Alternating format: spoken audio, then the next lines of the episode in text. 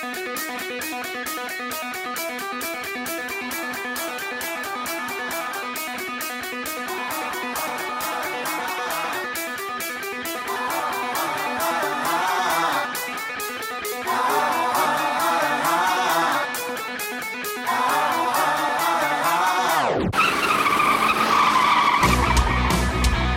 We're spinning out of control. Here we go. Foot to the pedal till it's touching the metal. Let's rock and roll, yeah. So they and Ethan get them tigers to screeching out, beat them.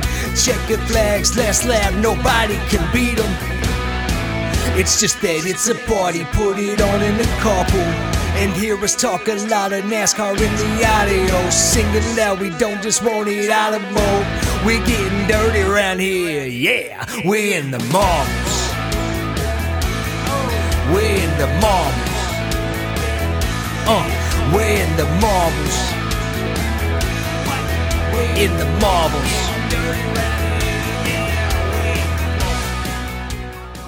marbles. We are rolling. So wait, that's not it. That's Breaker and Bane, isn't it? Yeah. yeah. Welcome to 2023, man. Let's, yeah. 2023. Can yeah, you I, imagine I that? started, by the way. That's how I'm going to start the show. Yeah. I had that plan to do the Breaker and Bane intro.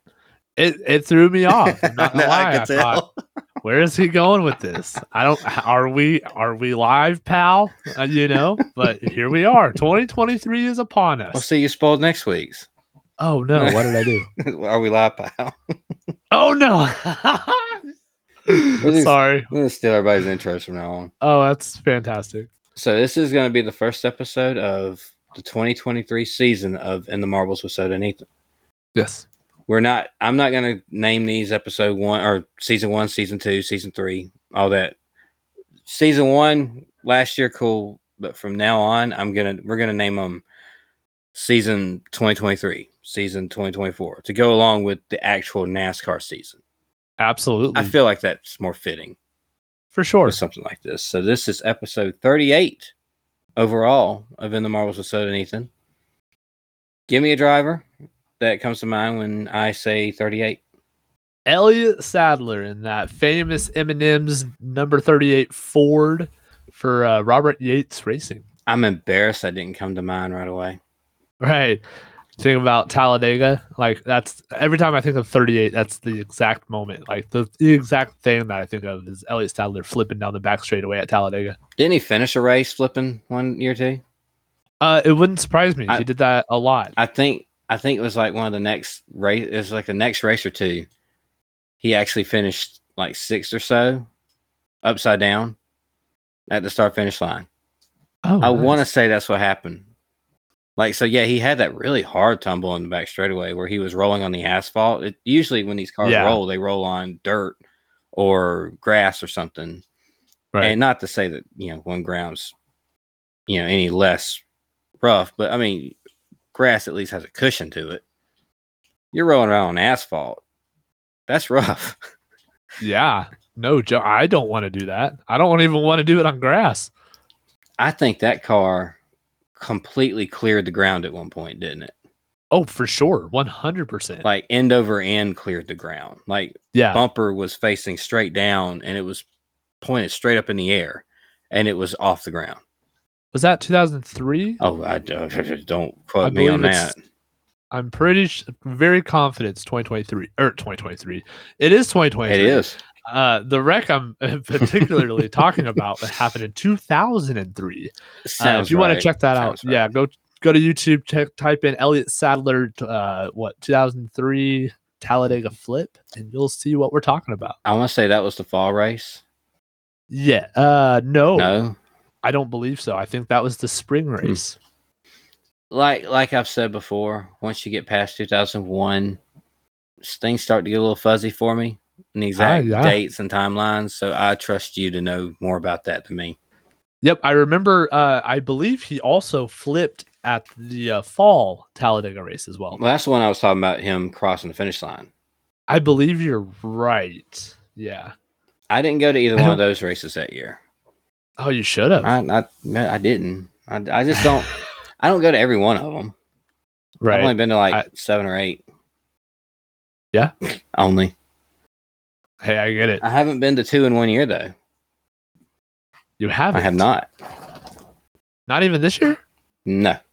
I didn't go to spring. Oh, you didn't. Nope. Oh, wow. How many uh how many NASCAR events have you been to? I I mean it's all it's been all Talladega except for those 20 laps of Daytona. Right. But I honestly don't know. I've lost count. Really? My first one was in 95 and then I think I went again in 98. And I know I saw Dale Jarrett's last win. I saw Clint Bowyer's win in uh a that really crazy that 2009. yeah, that really Yeah. crazy race where the, with the tandem drafting and they broke the broke one of the records. Or I think that was 2010 actually. But I yeah. think that's right, 2010, because I worked at the Aaron's tent that weekend. Because Hmm. Yeah. my wife worked at Aaron's and I had just left Aaron's, so I, I got to go up there and work with them oh nice. and see the that race and Saturday's races from the Aaron's suite. So that was oh, cool. awesome. That was so cool. Uh, I remember seeing the the race where Tony, uh, went under where, where Tony threw. Uh, was it Regan Smith. Regan Smith? It was a Regan. I couldn't remember if it was a David or a Smith. Yep. It was one of the Regans. was um, Yep. yeah, Regan Smith. He he pushed him below the line, and Regan Smith won, but NASCAR said he didn't. Yep. Even as a Tony fan, I knew that wasn't right. Oh, I think everybody knew that wasn't right. That so wasn't right. But yeah, I remember seeing that one live. Um, we saw one Ryan Blaney one not too long ago. It was a big, it was a big stretch where we didn't go. Uh, I guess 19 maybe. We saw Ryan Blaney win. oh, nice. Yeah. Yep. I know exactly what you're talking Mhm. about. In that blue and white uh dent wizard. That's the one where Brendan Gaughan went flipping over everybody. It Yeah. was So 62 car, I believe. yeah, that would be the wizard dent. Dent wizard, whatever it's called. The white and blue Ford Mustang. That's awesome. Uh, forgive all the noise behind me. Mac decides he wants to try to dig something out of the couch. I don't know why he wants to do that, but he needs to stop. So, do you want to hear something that's super OCD about me? What's that? Is every NASCAR event that I've been to, including ARCA, I have written down on my phone with the date, the racetrack, the series, and who won that race. Oh, I wish I would have done that. Oh man, I remember like because the trucks were not racing on super speedways. Because it was only it was only the second year of the truck series when I went to my first one. They weren't racing on super speedways until 2000 wow. with Daytona. That was their first super speedway race. Uh-huh. And I'll, I'll talk more about that in just a second because that's a really cool story. The first uh, truck super speedway race, but the ARCA would run with the Cup Series in May, and then in July back then, not October, in July. Why the heck they ran an Alabama Talladega race in July for so long? I have no idea. Right. October's such a better date for that. But they ran the uh, Busch series with them in July. But I got to see the ARCA cars. And Mike Wallace won the very first race I ever saw Oh, nice. in that number 90, what, Heinig, Uh, Heinig furniture, Heilig furniture. You know what I'm talking about. Ooh. That baby bluish, that tealish number 90 that's all over the place back then in the early 90s. You uh, you'd know the car if you saw it You're right. I probably would. because it ran some in. Uh, I want to say it ran some in Cup too.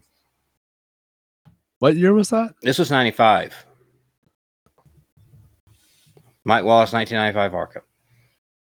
But he might have just. He, I think he was running Busch Series too, so he might have been just like Oh. a ringer. Yeah, I got you. Loud and clear. I just I had a Google search. Yeah, as soon as you I- look up that car, you're like, oh yeah, I've seen that car a million times. Yeah, no joke. It's a staple of the '90s. very much a staple. But um, well, first off, before I talk about those trucks, real quick, my car that I thought of when I uh, when I would think number 38. Embarrassingly enough, I didn't even think about Elliott Sadler. I actually thought of Kasey Kahne. And I know more Oh. more drivers have driven this car, but Kasey Kahne comes to mind first in the 38 Great Clips car in the Xfinity series. Yes. Black and red one. Yes. That's the one that comes to mind with me. Um, but the trucks, like I, I, I just real quick, a funny note about the trucks in 2000. All the whole time uh, from 1994 to 1999, they never raced on super speedway. It just Hmm. wasn't part of their schedule. They would race the shortest tracks that didn't even have like pit roads because there was a point in time there where they had a halftime break. They Mhm. didn't have live pit stops. Oh, yeah, that's right. Yeah. It would be like a, uh, a a 150 lap race or something like that on a short track, and at lap 75 they come into the pits for a 10 minute halftime break, and then they go back out and run the rest of it. And he only came in to change a tire if you had blew one or something. right. Yeah. And then towards the late 90s, they start incorporating more and more and more of like a normal NASCAR type, you know, format. And mm. It was brought up, let's put them on Daytona. And the trucks were so under horsepowered at Daytona that they didn't have to run restrictor plates. So it Oh, they wow. were the only NASCAR series since 1988, 1987 actually, because 1988 they started running restricted plate races. They were the only. They were the uh, started running restricted plates. I'm sorry, they were the only NASCAR series since 1987 to run without a restricted plate, and you could tell by how good the racing was because they weren't in, they were in packs, yeah, but they weren't like what they are now. You know, Right. where you have to hold the throttle wide open just to keep up and you have to get that momentum all the time. No, they were doing what they were old school racing. Crack the throttle, half Mhm. throttle while you're following somebody. Use a slingshot. They were using the slingshot in 2000 wow. and like legit Yeah. the, the slingshot is a move for some people out there who might not know the cars create such a wake of air behind them and it's like if you pull up behind a semi truck on the interstate it's exaggerated but if you pull up behind a semi truck there's a point where the air is coming down and it's hitting your hood and it's shaking your car but if you drive close enough i don't recommend you do this but if you drive close enough you'll get past that point and then you're in a little pocket where there's no air resistance whatsoever. That's when you save gas and you get the smoothest ride all that. So in the cup series or in nascar in general when you're running down the uh you know down the back straightaway the turns whatever 200 miles an hour it creates such a big you know draft of air behind them that they can kind of use that to suck up to the car right in front of them and when you're like that and you're hooked up, you're inside that little zone, that car will pull the car behind them. And you can lift off half throttle, save your fuel and all that. And when you're ready to go, stomp on the gas and that air will slingshot you right, right by, right by the guy in front of Yeah. you. And it's a classic move that has not been around since 1987 when they put the restrictor plates on the cars because all of a sudden all the momentum you have for letting off the gas it goes away. Right. and you just don't have you don't have the uh you don't have the car to do it anymore. You know now the restrictor plates are more like tapered spacers or something like that isn't that right they're not really restrictor plates anymore right i don't think they use Yeah. plates but yeah i don't know the technicalities of what they use now but it's a little different it's a little better you can actually lift a little bit without being completely messed up and falling out of the draft Right. but it's not the, not what it used to be. Not at all. Not even close. But if you ever watch any races from the uh, early '80s or the '70s or something like that, check out the slingshots. I mean, before the tandem drafting thing, the race that had the most lead changes was from 1984. Wow. because of the slingshot. I believe it. And you you want to hear a hot take? Hmm. I like modern day super speedway racing more than I did back then. Like rewatching old races, like the 1994 era. I think it's way more interesting now than it ever was back then. I think it's more interesting now than the 88 to 90 or 88 to 2000s because Mhm. once 2001 came around, they started really messing with the aero pack late 2000, I guess. They started really Right. messing with the aero packages and really making some fun NASCAR restricted plate racing. Yes. But yeah, it was a lot of the early, the late 80s, early 90s. It was mostly just them trying to figure it out. You know, like Davey would talk about because the first race with the restrictor plate was the 88 Daytona 500. Right. And that's the one Bobby Allison won, and Davey Allison came in second. And Davey talked about later on. This is remember this is only his second year. He ran one year in Cup. Now he's run other like ex, uh, Busch series back then and Arca too at Talladega, Right. but he only ran Yeah. one year in Cup before this, and they didn't have restrictor plates. Now everybody was learning in '88 with the restrictor plate. Yep. But Davey has said in interviews before, talking about that Daytona 500, he said, "I set my I set my dad up for what I believe would be a slingshot. I set him up to slingshot by him in the last corner, the last lap, and get that win. Yep. And he showed me right then that he didn't teach me everything he knew. Right. Yeah. And, but in reality, he couldn't have done the slingshot." Right. because of the restrict- restrictor plate. It completely changed the way these guys raced. And they didn't realize it, I think, until probably about the mid 90s that they really had to, uh, maybe a little bit before that. But I guess that's probably about 91, 92 before they really realized how they needed to race with this package. Right. Have you ever wa- sat down and watched the uh, last six laps of the 2001 Pepsi 400 on board with Dale Jr.? I probably have. Yeah. I'll tell you, it's for some reason it is the most anxiety filled, like OCD. Because like you know, I'm so used to it. You know, the way that that they race now, bumper to bumper, pushing each other. You know, giving each other like you know, uh, draft. Uh, what's oh my gosh, what Bump drafting. not bump drafting. Thank you. I was like speed drafting. Like what? What am I trying to say? Bump drafting. Um, uh, but like back then, there like 2001, there really wasn't. You couldn't. If you Yeah. bump those cars had crumple zones that, that cars now Oh and even cars just a few years ago didn't have. Like the car Right. tomorrow started this whole deal where there were no crumple zones. These were solid pieces that all the bumpers lined up. So you could do that tandem drafting that was so unique in the mid 2000s. Just I guess the late 2000s and early 10s, but yeah, you, you really couldn't because if you slammed into the back of somebody back then, uh, your bumper would go right through their trunk and they'd spin out because there was no support there. Yeah.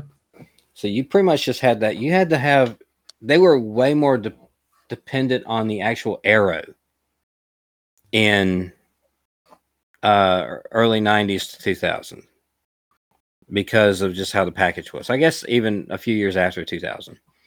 But they were way more dependent on the aero package than anything.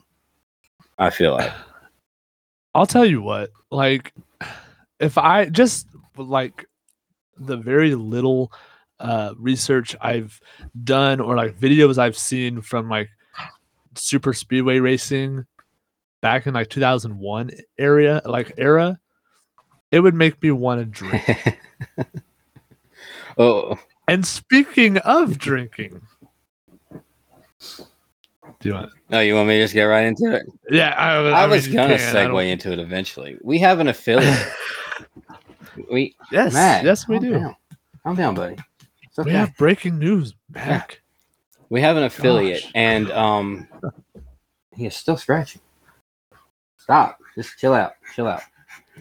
We have an affiliate now, uh, skinnymixes.com. This is a product that I reached out to them to see if there was any way that you know, maybe we could get a code for the listeners or something like that, considering I really vouch for this company. There's no secret now that me and my wife have been keto since uh, this past, you know, July in 21.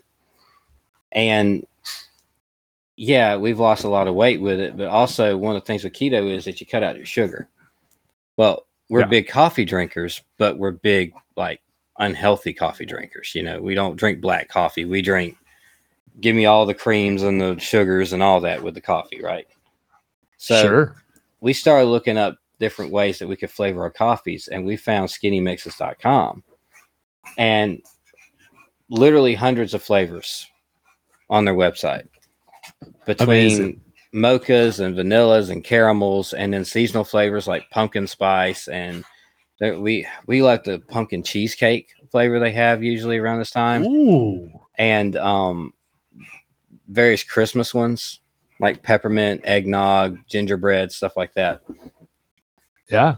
So there's all, those different syrups that are all sugar free, and a lot of them are even keto friendly. Some of them are made specifically for keto that has like specific oils and stuff in it, but all of them are sugar free. But on top of just coffee syrups, they have flavor bursts that you can put in your water, put in your soft drinks, whatever you want.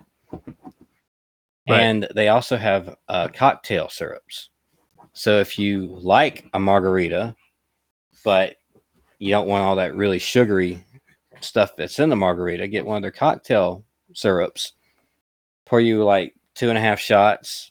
To me personally, that's what I saw. I found two and a half shots to a shot of liquor, and you got yourself a really good sugar-free margarita. That's really cool. I'm gonna put some in my diet coke. Yeah, I just the other day I actually put a uh, a shot of salted caramel with my Coke Zero. Oh, I was just being funny. Oh no, I I use this stuff in all. I've, I've used the pumpkin one in baking So you, with pumpkin cheesecake before.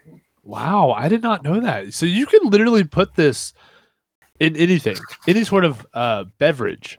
Anything, coffee, Wow. milk, whatever you know, you can, whatever you like to drink. If you want a little shot of something, Mac is not making this easy. That is really interesting. Yeah, And like I said, I like I said on Twitter, I literally have a cabinet full of maybe about eight or ten flavors right now because I have been Like- using them for a year and a half. you're saying that if you go to this website, what's the website? Just go to skinnymixes.com. And you use the code marbles Marbles. at checkout, you get You can ten save. percent off. ten percent off your first order. That's amazing. I I recommend it to anyone that likes the idea of uh, being sugar free, being a little healthier with your morning coffee or whatever you want to do, your Sure. your drinks, your cocktails, whatever. There's a lot of options, a lot of different ways to use this product. Just go check it out. It's Yeah. a like I said, I can personally vouch for it. Me and my wife both can because we use it every day. I'm drinking some right now, actually, because it's late right now, and uh, I've had a long day. I'm actually have a coffee right now with some salted caramel skinny mix in it. For sure. So, really, really happy that if I have, you know, if if I was able to find anybody to come on board with a code, it was somebody like that Yeah. that I really do like the product of. The following announcement has been paid for by the Pulling Up a Chair podcast. Tim here, host of the Pulling Up a Chair with a Chair Shot podcast.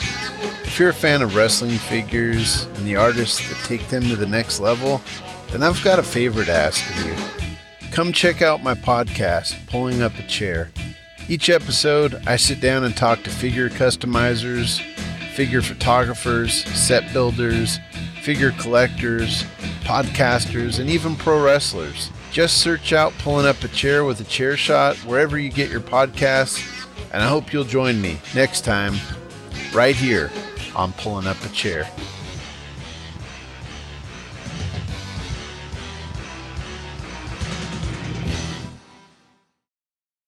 So how do you make a commercial about something so random? I don't know. You make it pretty random. That's right. So if you enjoy lots of random stuff like food or top fives, Random facts. dirty facts, I try to keep them clean. she tries. Uh, but come listen to Tales from the Estate. We have lots of fun. We try to drop shows every week. Try. Sometimes we do, sometimes we don't. The kids are the kids are a bear. They are. Uh, but yeah, come listen. Thanks. Thanks. Bye.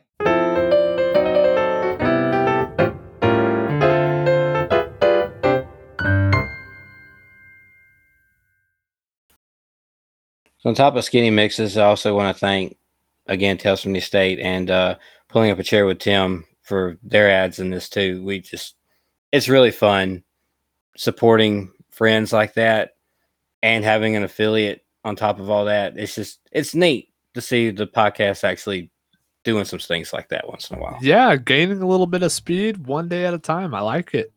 I do hope y'all will at least go to skinnymixes.com and check them out.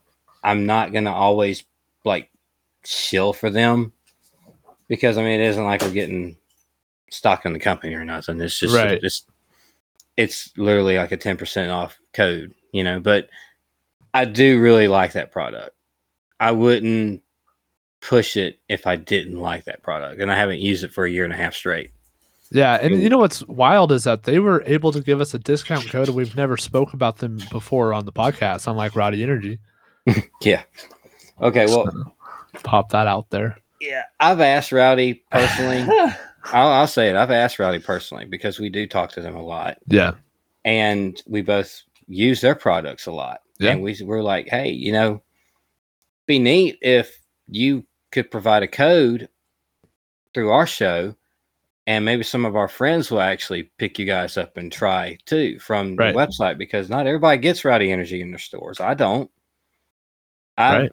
the closest one to me that has Rowdy Energy, and it's like an hour and a half, two hours away. yeah. I have to drive thirty minutes, but I'll I'll make the commute. You know, just to get Rowdy Energy. Plus, I have what six hats and uh, two hoodies and you know all that stuff that I constantly wear. You know, um, and I mean I'm being completely biased because Kyle Busch, my hero, co-founded that company, and and now it's his, uh, you know, it's uh, his little project. So just trying to do my part, but you know, a, a little uh, a little appreciation every once in a while. It, it'd be kind of it'd go far.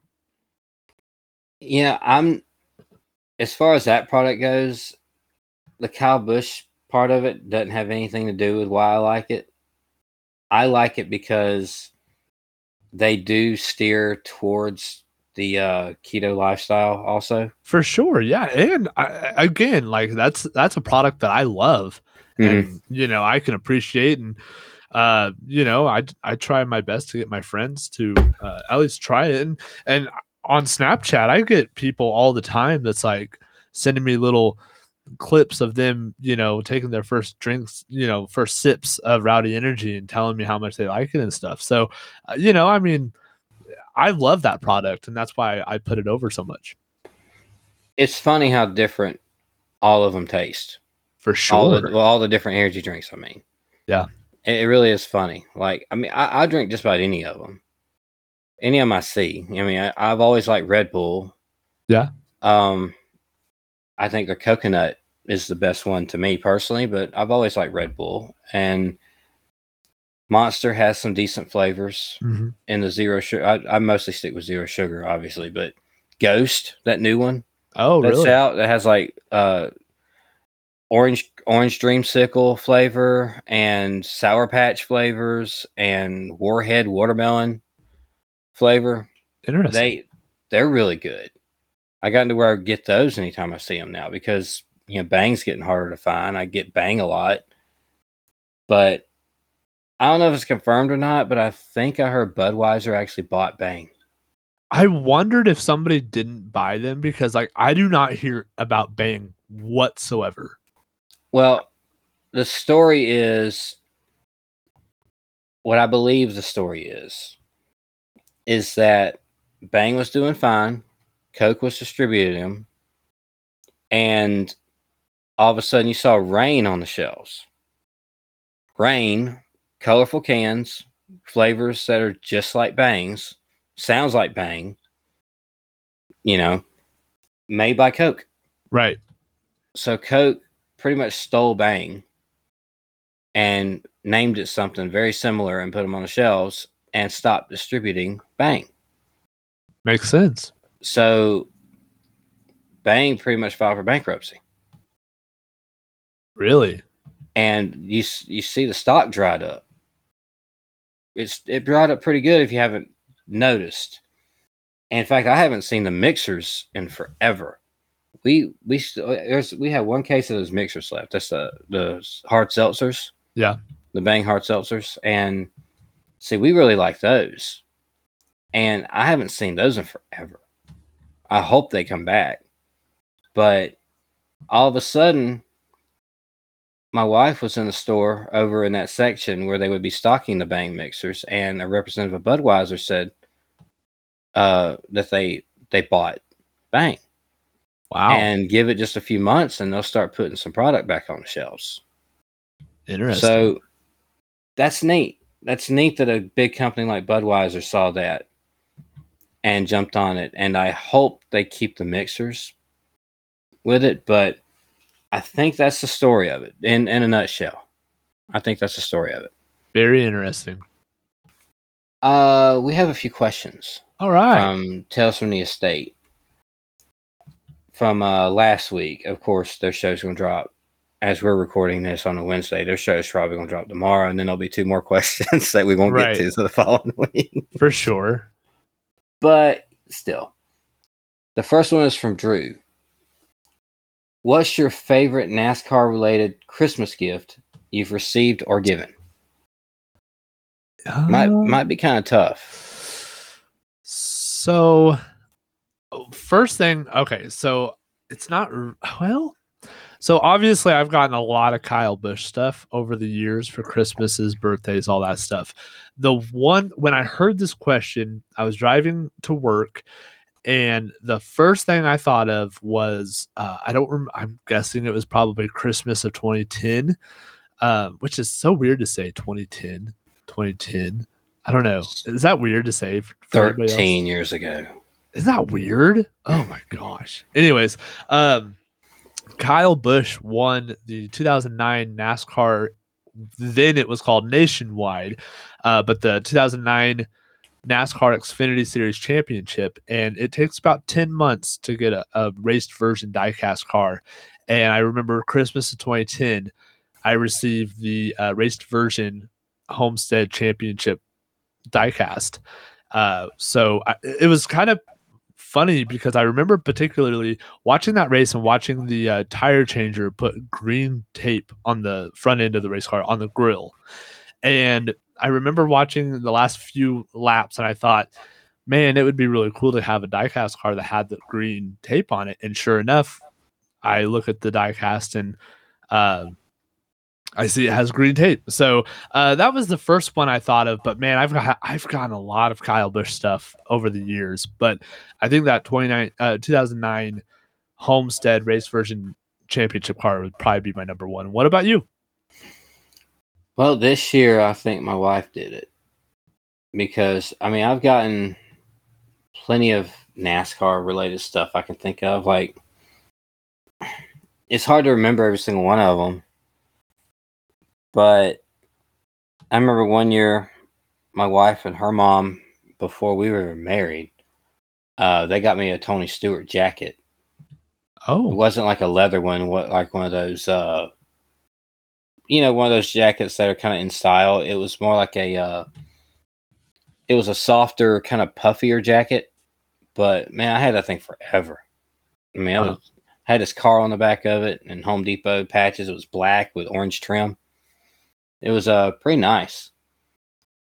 Um trying to think. I had that Rusty Wallace last call jacket, but I don't know if that was a Christmas present or not. I do know that this year though, my wife got me two different Rusty Wallace autographs and a Mark Martin autograph. And a Davey Allison fan club hat. And a retro t shirt and a Ross Chastain t shirt. So I mean just just there's a lot going on this year with NASCAR. And this shoe was probably the best. I mean, the fact that I got a Rusty Wallace autograph hat, just, just wow. Yeah, To me, that's just so cool. for sure. Caitlin asked uh, was something that we could probably talk about for a minute. What is your favorite NASCAR T-shirt you own, and what is your favorite NASCAR shirt ever? So they also brought up not just like what is your favorite NASCAR shirt ever, but is there a NASCAR Austin 316? Mm, You know, yeah. Oh, I or maybe what kind of merchandise uh, is maybe more popular. Like that's the thing you go to every time with Mm. NASCAR drivers or NASCAR fans. That's the thing they go to all the time.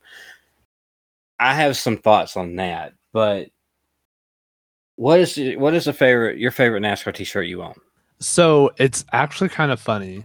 Um, I had an opportunity open up, and I was able to run down to Tulsa and crew chief for a uh, team out of Texas for the Tulsa shootout this past weekend. Uh, actually, this past week, um, and we did really well. But uh, it was kind of one of those situations where we had to win for me in order for me to get any sort of payment. So he Mm. told me that uh, right away. He said, you know, if we get second, I won't be able to pay you, but if we win, I'll pay you. And I was like, all right, let's let's try it, whatever.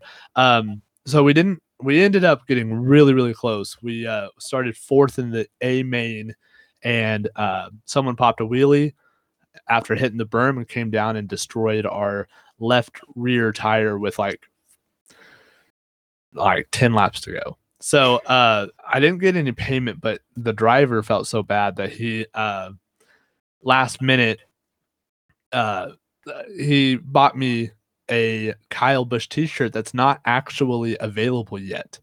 It'll be available um I think mid mid January on Kyle Busch uh, dot com or uh, KBM store. I don't know, but it'll be available uh, in a few weeks, and I actually already have it. So um, I would say that. I don't know.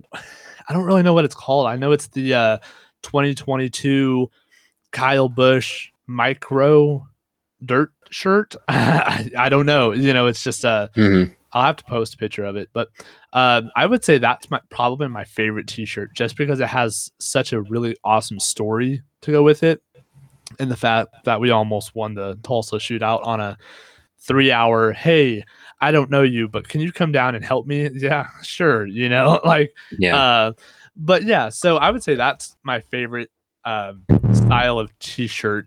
But do you know uh, those uh, pit crew T-shirts? yeah.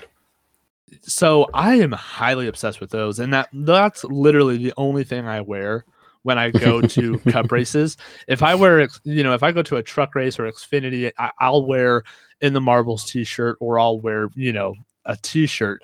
But when I go to Cup Series races, that's the type of shirt that I'm wearing every time. And um, I, th- I don't know, I don't remember, but I think I have the 2023 Cheddars uh pre-ordered. I found a website and I forgot what that website was called, but it allows you kind of like Lionel Racing, it allows you to put in the pre-order without charging you until the item is in stock ready to ship. Mhm. So I have a couple months to get that all going, but I wanted to at least get my name on one. Yeah. Uh, for me, as far as like my favorite NASCAR T-shirt I have right now, Yeah. new. I have I have a new and an old. Um, new, it's probably the Hail Melon. Oh yeah, hard to beat. Yeah, I mean that that came from from my wife for Christmas, and haven't really had a chance to wear it out yet because I've worked just about every day since Christmas.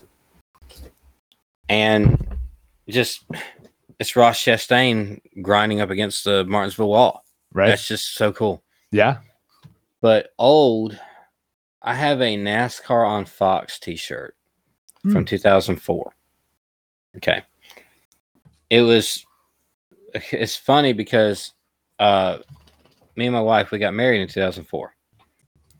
We didn't have a big wedding. In fact, on a whim, we decided, you know what, you know, our parents are kind of struggling. We can see that they're they're going to be struggling to pay for a wedding Yeah. right now, and we were like looking at it. They were going to different fabric shops and looking at different things for all sorts of stuff, and we were being dragged around with them. I was like, I don't think this needs to happen like this. I think we need to just kind of call this off for right now. We just need to like, we'll figure something out, but it isn't going to be ready for them to like give us a wedding or something, you know. So right. what we ended up doing um in October 2004 we went to Talladega and it was our first trip really just me and her like by ourselves off somewhere and we went to that we went up there and you know they at the races they have the uh, trailers set up the merchandise trailers back then it was a lot more than they are now but they had a Fox Sports trailer and in that Fox Sports trailer, there was a shirt that had a 53 race car on it. That's my race car number, Yes, it is. 53. Randomly, it has a 53, probably because 53 is not being used and cut a lot. Right. So a lot of merchandise had a 53 on it, which is fine by me. A lot of them had like 48s on them too back in the day before Jimmie Johnson. But I bought that shirt and wore it the Monday we got back.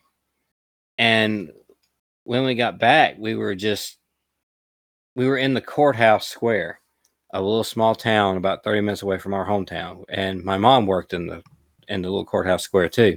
Hmm. She works with the courthouse and some of the little businesses around it, going back and forth with documents and stuff all the time. Right. So we were in that courthouse square and we were like, You want to get married? Like, yeah, let's just go get married right now. oh wow. Yeah. My mom came, her mom came, her aunt came, and my grandfather came and paid the $50 fee for us to get married. And yeah, we had four or five people sitting there with a little chapel that's right outside the square.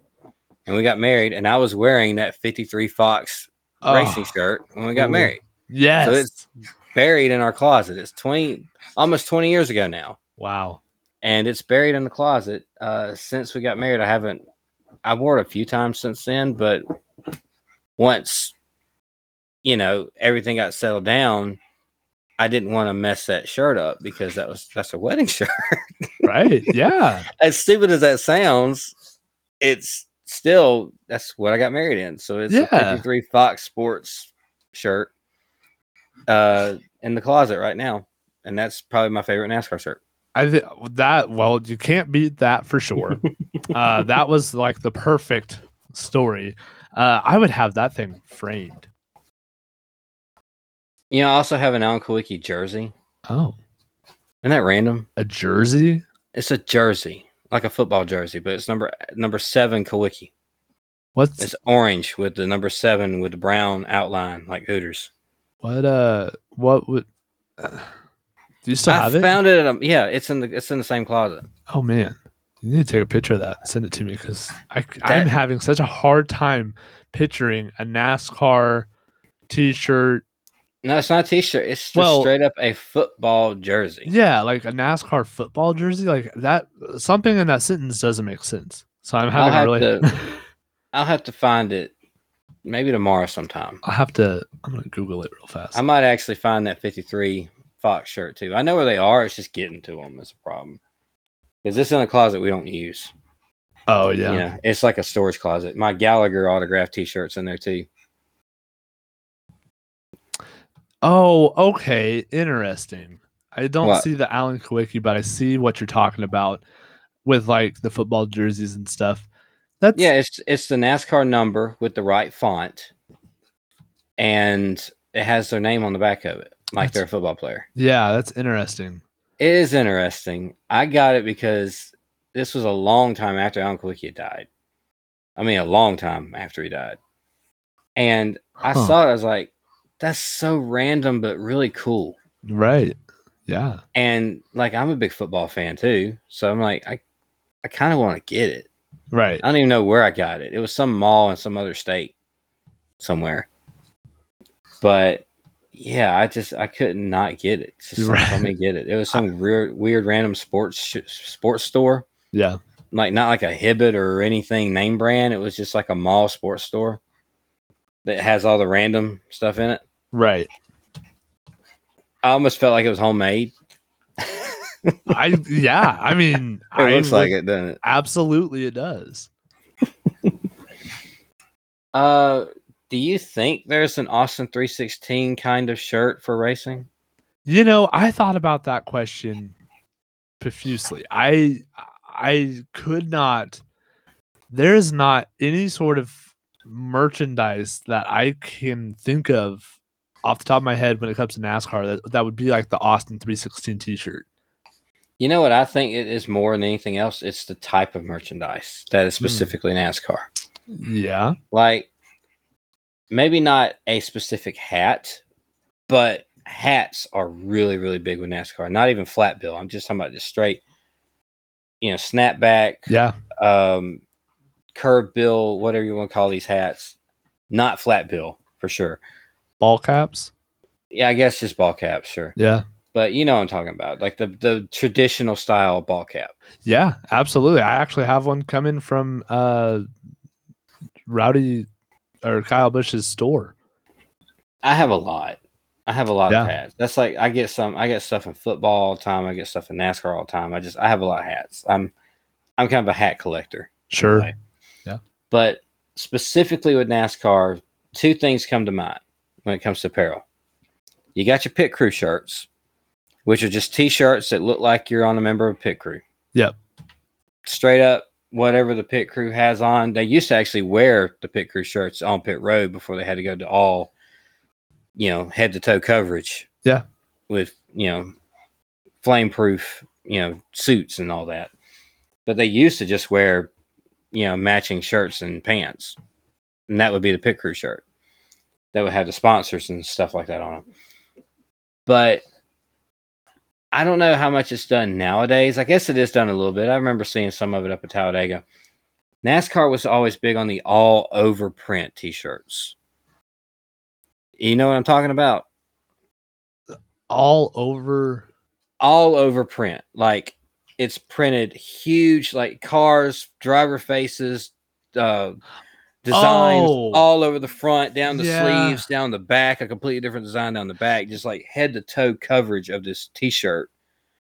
And just the car, the sponsor, all of it. Yeah, I know exactly what you're talking about. And those are very, very overwhelming. They are. My grandmother loved them. I, yeah, I could see She- why.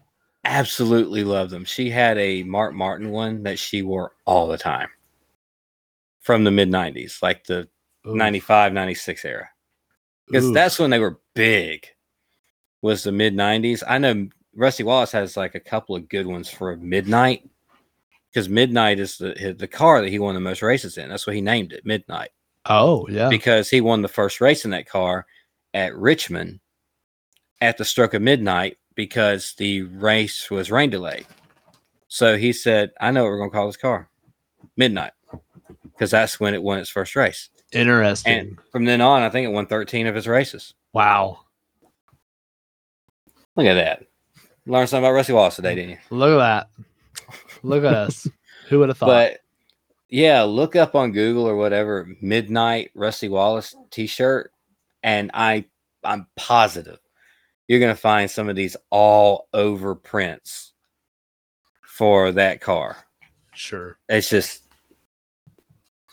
I know Dale Earnhardt's had a bunch of them like that. I know Junior's had a bunch of them like that. Yeah, I, that that is more NASCAR than anything else. I can't think of any other sport like any other form of entertainment that does these all over prints like that, like NASCAR does. Yeah. But I want to say they still do it because I've seen Chase Elliott all over prints. Just at Talladega this past year, I remember seeing all over Chase Elliott t-shirts. So, yeah, I know Kyle Busch has a couple, and man, that's just oh, it's not my style. I grew up with them. Right. So like they were really popular in the 90s. That's when they I think that's when they started.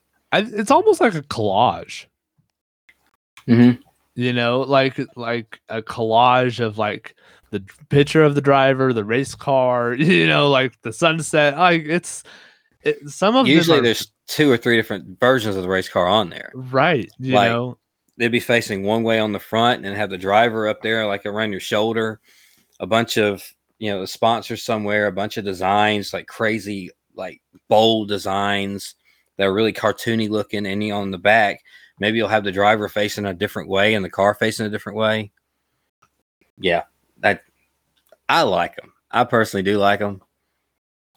If you find some, like, look up on Mercari NASCAR t-shirts, and you will find that those all over print t-shirts that are original from the '90s, they're going for two or three hundred dollars. oh man Makes me wish I had kept them, yeah but I didn't keep any of them. that's wild But yeah, I mean, other than that, you got jackets. I mean, that's kind of a. It used to be bigger than it is now.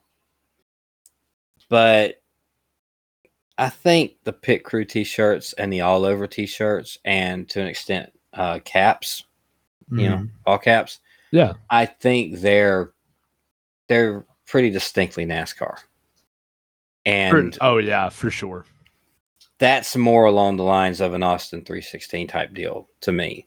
It isn't the specific shirt, it's a specific type of shirt that you don't see in other sports. Yeah, I will say Kyle Busch is pretty good at at uh, making. Well, Kyle Busch and uh, Alex Bowman both really fast on making T-shirts if if something happens. For instance, uh, Alex Bowman there for a while had a tendency of of being third place on the last lap and first and second crash, and he wins the race somehow. And Kyle Busch said something along the lines of uh, he backs into every win, and I'm talking within two hours, Alex Bowman will have a new, brand new T-shirt that says something about backing into wins. And all what's really cool about Alex Bowman is that he's a big animal lover, and every time he comes out with one of these uh, custom T-shirts or whatnot, he actually uh, takes all the money, 100% of the proceeds that for that T-shirt, and he sends it to his uh, animal shelter charity that he runs. So I think that's really cool. But Kyle Busch is also really uh, really good at making funny little T-shirts here and there as well. Man, I think that's going to do it for the show. Yeah? I think that's going to do it. We're going to get out of here. Next week, I think we need to start looking towards the 2023 season All right, sounds good to me. we're not but just a few weeks away from the Clash. It isn't very far now. It's not. Uh, it's still too far. Um, I wish it was a lot closer because I am Yeah, bored.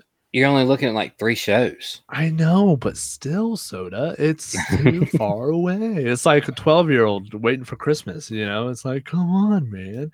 That But- means we need to start looking at a point system for the uh the fantasy league. I was just about to suggest making that the topic for next week. You know, not having any sort of conversation until we do the podcast and we can kind of figure it out, kind of make sure that everybody's on the same page. Yeah, we'll figure something out. I'll come up with some ideas. You come up with some ideas. We'll brainstorm. We'll put it all together next week. All right, sounds good. But uh in the meantime, we're gonna go over the uh the drafting the podcast drafting partners real quick. Uh on my list, I have Fully Posable Wrestling Figure Podcast, the Drunk Wrestling History Podcast, Doing the Favor with Eric and Barry, Positively Pro Wrestling Podcast, Howling with the Wolf with Jason Wolf and his Chop Shop, and also Magic and the Mouse. And I'm just 40 something days away from now from going to Disney and Daytona Ooh. myself. So Ooh, gonna have uh gonna have some fun here in the next uh, month and a half or so. I am stupidly jealous uh, that you are going to the Da- Daytona 500. I will not be there at all. Um, I will be watching it from my couch, possibly. I still oh. need to get a TV. we done changed so much of what we're doing. Like we started okay, this is a Disney thing right now, right here, but hmm. that we started. We were gonna we were gonna drive up on, you know, we we're gonna drive up Saturday, spend the night somewhere Saturday night, go to Daytona on Sunday, which is an hour, fifteen minutes or so away from Disney, Yeah. And then go to the Disney hotel, and then Monday, Tuesday, Wednesday, Thursday, Friday we'll be in Disney, and we'll leave Saturday morning. So that was the plan. And then it was like, well, if we leave really early Saturday morning, we can actually go on down to to Disney and like do the non-park stuff, like the resorts and the shopping districts and stuff like that and just get a cheaper hotel that's not in the Disney bubble where everything's a little more expensive Right. and then run out to Daytona Sunday and then come back to the Disney bubble and do all that on Sunday, Sunday night. Well, then all of a sudden, one of our favorite rides, they announced that it was going down for uh, refurbishment two days before we're going to be there. Oh no. So we were like, do we want a chance not ever riding this? Because there's a chance that it's not only going to be down for refurbishment, but down for a retheme. Ooh, yeah. because it's an Aerosmith ride, and Aerosmith has sold their rights to Universal. So hmm. Disney is eventually going to retheme this roller coaster that they have, but this particular refurbishment is going to be like a six month refurbishment. So a lot of people are like, it might not be Rock and Roller Coaster when it comes back. It might be something different. So, like, well, I hate to think that I've just ridden that thing for the last time. That's like one of my favorite rides in all Disney World. Right. So now we decided, you know what? We're going to add another park day. We're going to go up Saturday. Sure. Because it closes, the last day is going to be a Sunday.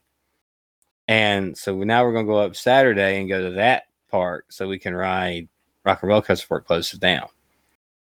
And then we're going to go back Monday, Tuesday, Wednesday, Thursday, Friday, you know. But Yeah. Wednesday's Wednesday's a resort day. It's not a it's a rest day basically. But we've changed a couple of times with this in the last little bit, but that all that coming from the Magic and the Mouse podcast just because Yeah. that's, That's a Disney World podcast and it's it's fun planning and uh putting all this stuff together. Yeah, you guys deserve it. Go have a good time. But speaking of a good time, I'll tell you what Breaker and Bane's Power Hour. The best time, right? I mean, oh my gosh. I love this new format that they're they're doing. Have you uh what do you think about the new format that they have? Well, where they basically just talk about anything that comes Yeah. up. They don't have the strict segments like they used yeah, to. Yeah, it's just them having a conversation. I love that. I love that. I I reached out to him when they first did that. I think it was just kind of a I don't know what they called it, but it was like a just like a ran not random episode, but extra. I, I forget episode? the name. I forget the name, the exact exact name they call it. They they Yeah. do call it something, but I forget the name. but I loved it. I I was like, y'all need to do that more often. So uh go check out Breaker and Bane's Power Hour as well as uh you know it's fake, right? It's not going anymore for right now, but you can go check out the archives. Uh also dropping soon Saturday morning Rumble Wheel with Brian Breaker and Daniel Cross. Uh TB Toycast with Brian Breaker and Travis Fowler. No Holds Barred with Bill Venus, the legend, of course. Uh, he's on a hiatus. What did I just say? He's on a hiatus. hiatus. He's on a hiatus. was what I meant to say. Um, so go check out. Oh my goodness. go. Ch- Go check out. Uh, I almost said hyenas. Okay, go check out. every time, man. Why is it every single time I do my ad reads? I always mess it up. Okay, trying to pull this train back on its tracks here. Go check out No Holds Barred with Bill Venus. Uh, speaking of legends, Tales from the Estate. Here's a little, a little tidbit, really fast. I had a dream of Tales from the Estate. It's really Uh-oh. weird. I don't know why, but I I called Drew in my dream, I called Drew and I said I needed a ride somewhere and for him to go grab my truck and meet me at the middle school, which is right up the road from where we live. So for some reason, I was standing in the middle of the road and Drew gets out of the, the driver's seat and lets Caitlin into my driver's seat of my truck and she floors it and she runs me over. I have no idea why. There's Like, something deep going on there.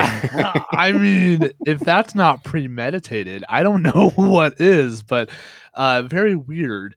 Uh I just wanted to share that. But go check out Tales from the Estate with Drew and his wife Caitlin. Uh, of course, you heard him earlier, just like Tales from the Estate. Go check out Pulling Up a Chair with our friend Tim at a chair shot. Uh, love that podcast, as well as Lionel Racing, the official diecast producer of NASCAR, uh, has a podcast called Authenticated, the Diecast Collectors Podcast. As always, Rowdy Energy, the official energy drink of In the Marbles with Soda and Ethan, and that is all I got.